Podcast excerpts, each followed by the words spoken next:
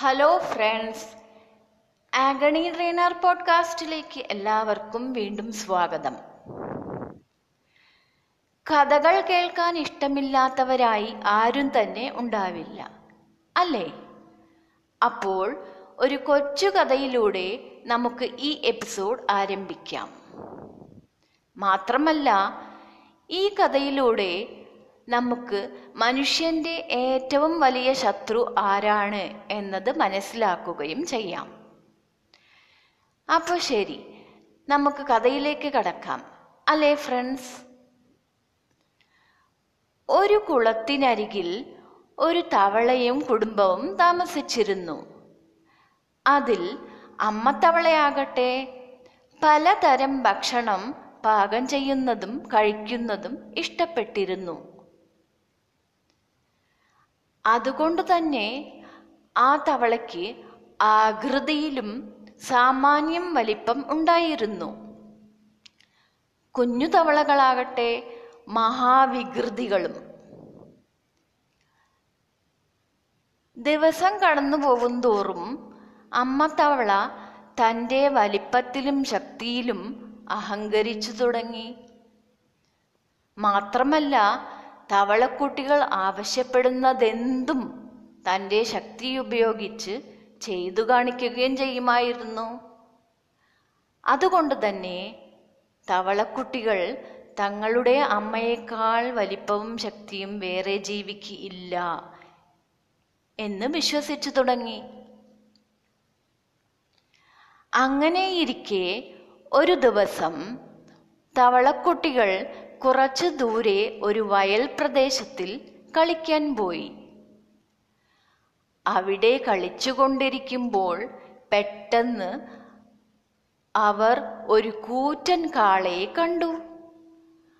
ആ കാളയുടെ വലിപ്പവും ശബ്ദവും എല്ലാം കണ്ടും കേട്ടും പേടിച്ച അവർ വേഗം വീട്ടിൽ അമ്മയുടെ അരികിൽ ഓടിയെത്തി കാര്യങ്ങൾ പറഞ്ഞു. പക്ഷേ അമ്മ തവളയ്ക്കാകട്ടെ തന്നേക്കാൾ വലിപ്പവും ശക്തിയും ഉള്ള ജീവി ഉണ്ടെന്ന് എന്ന കാര്യം അംഗീകരിക്കാനേ കഴിഞ്ഞില്ല. താനാണ് ലോകത്തിൽ വച്ച് ഏറ്റവും വലിപ്പവും ശക്തിയും ഉള്ള ജീവി എന്ന് നിരൂപിക്കുന്നതിനു വേണ്ടി അത് സ്വയം വീർക്കുകയും വലുതാവുകയും ചെയ്തു. തങ്ങൾ കണ്ട ജീവിക്ക് ഇതിനേക്കാൾ വലിയ വലിപ്പവും ശക്തിയും എല്ലാം ഉണ്ട് എന്ന് തവളക്കുട്ടികൾ അറിയിച്ചപ്പോൾ വാശി മൂത്ത ആ തവള വീണ്ടും വീർക്കുകയും വലുതാവുകയും ചെയ്തു. അങ്ങനെ വലുതായി ഒടുവിൽ വയറുപൊട്ടി മരിക്കുകയും ചെയ്തു. ഡിയർ ഫ്രണ്ട്സ്, ഈ കഥയിൽ നിന്ന് നാം എന്താണ് ഉൾക്കൊള്ളേണ്ടത്? അനാവശ്യമായ വാശി, ഈഗോ അല്ലെങ്കിൽ താനെന്ന ഭാവം അഥവാ അഹങ്കാരം, ഇതൊന്നും ഒരിക്കലും നല്ലതിനല്ല. അത് നാശത്തിലേ കലാശിക്കൂ എന്നതാണ് അത്, അല്ലേ? ഇപ്പോൾ നമ്മുടെ ശത്രു ആരെന്ന് മനസ്സിലായില്ലേ? നമ്മുടെ ഉള്ളിൽ കുടികൊള്ളുന്ന അഹന്ത തന്നെയാണ് ആ ശത്രു.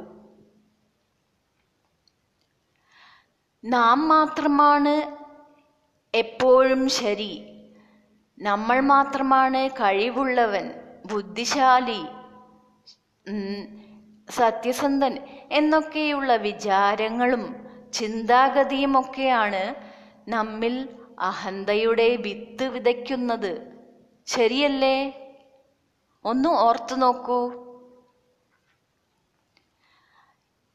ഈ കാരണം കൊണ്ട് തന്നെ ചിലപ്പോഴൊക്കെ അറിഞ്ഞോ അറിയാതെയോ നാം സഹമനുഷ്യരെ താഴ്ന്ന രീതിയിൽ അത് ഇത് എന്നൊക്കെ പറഞ്ഞ് അഭിസംബോധന വരെ ചെയ്യാറുണ്ട്. അത് ശരിയാണോ? ഒന്ന് ആലോചിക്കൂ ഫ്രണ്ട്സ്, ഇത് ശരിയല്ല. അപ്പോൾ നാം എന്താണ് വേണ്ടത്? ഇതിനെക്കുറിച്ചൊക്കെ ചിന്തിക്കണം. ചിന്തിക്കുക മാത്രമല്ല, ഇതെല്ലാം എങ്ങനെ തരണം ചെയ്യണം എന്നുകൂടി നാം ആലോചിക്കേണ്ടിയിരിക്കുന്നു, അല്ലേ? ശരി ഫ്രണ്ട്സ്, ഈഗോയെപ്പറ്റി കുറച്ചുകൂടി കാര്യങ്ങൾ നമുക്ക് അടുത്ത എപ്പിസോഡിൽ ഷെയർ ചെയ്യാം. ഡിയർ ഫ്രണ്ട്സ്, നിങ്ങളുടെ എല്ലാവരുടെയും വിലപ്പെട്ട ഫീഡ്ബാക്സും സപ്പോർട്ടും എല്ലാം ഞാൻ പ്രതീക്ഷിക്കുന്നു. വീണ്ടും നിങ്ങളുടെ മുന്നിൽ എത്തുന്നത് വരെ thank you and bye. Sita Sundar from agony trainer podcast.